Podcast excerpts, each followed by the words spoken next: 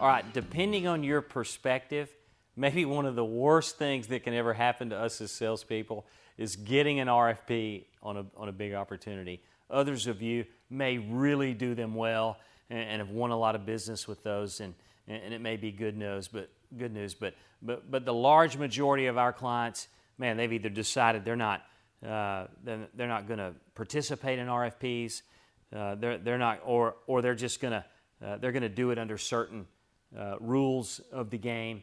And, and, so I think we've developed a pretty good uh, message around RFPs that, that if they're not willing to, to take us up on what we're offering alongside the RFP, uh, that they're really probably not a prospect. I mean, as we know, most of the time the people that, that, that write RFPs are the incumbent, or, or it's some big uh, mountain, bro- it's a huge broker that, that, that puts the, the RFP together in a way that we just can't win it. I recently had a client call me and, and they told me point blank, uh, man, I, I, I, would get my clock cleaned if, if the only way they're going to evaluate me against Mercer is this RFP. What can we do uh, uh, about this? What do you normally do? And I said, look, our ultimate goal here is to stack the deck. If they'll take, if they'll alter that path just a little bit, um, and, and, there's a big win in it for them if they will, uh, then, then we can we can participate in the RFP alongside what we're going to propose to do. And so here's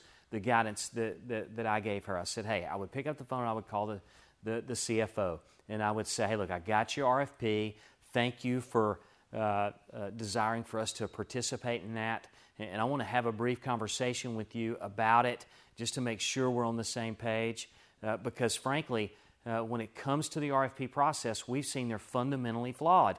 When we win a piece of business uh, off the RFP process, after the, the champagne uh, has, has been uh, drunk and, and, the bubble, the bubbly is gone from the, the, the bubbly, uh, then, then we look at each other and go, now what the hell are we going to do, right? Uh, because we really didn't discuss what the future looked like because the RFP was all about us, the, the broker. And that's what makes it fundamentally, fundamentally flawed that, that any process shouldn't be about us, the broker. It should be about you, the, the buyer. So we understand why you have to go through an RFP process at times to, to, to get on the same page, satisfy board requirements, whatever that may be. But because we found there's so many pitfalls after the RFP is over, even for the person who won the business, we, develop, we developed a process that goes side by side to that, a companion process to the RFP process that we call the blueprint process. And here's how it's different that our process is not focused on me and what I do and all the different capabilities that I have that could take you really, frankly, two weeks to understand truly all the value that's behind us.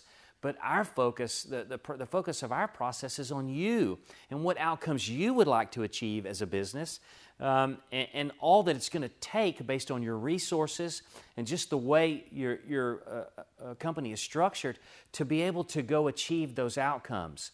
Uh, and, and, from there, we would identify the roadblocks that could keep you from getting to those outcomes, uh, and then ultimately strategies uh, to implement for you to go uh, do exactly what you want if all things were possible. So let, let, me share with you again, Mr. CFO, that, that if you're willing to go through our process, the blueprint process that's focused on you, uh, side by side with the RFP, then we would love to, uh, uh, to, to, participate in the RFP. If you are not uh, willing to go through our process, then we're going to pass. There's just too much that can go wrong later uh, if we were to win it for, for you and for us, so we're going to pass what say you?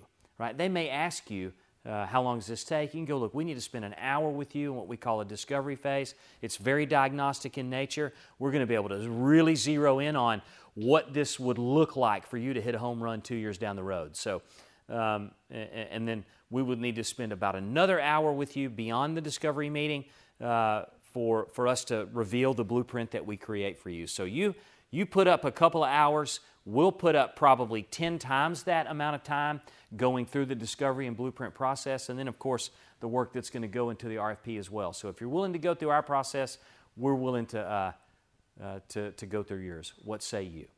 All right, so that's how I would handle an RFP. When you get an RFP, uh, give it a try. I think you'll feel, at the very least, you'll feel really good if you end up walking away from the opportunity that it really wasn't a good one for you. So, anyway, uh, let, let us uh, give us some feedback on it. So we'll talk to you later. This is Chad Jenkins, and I love y'all.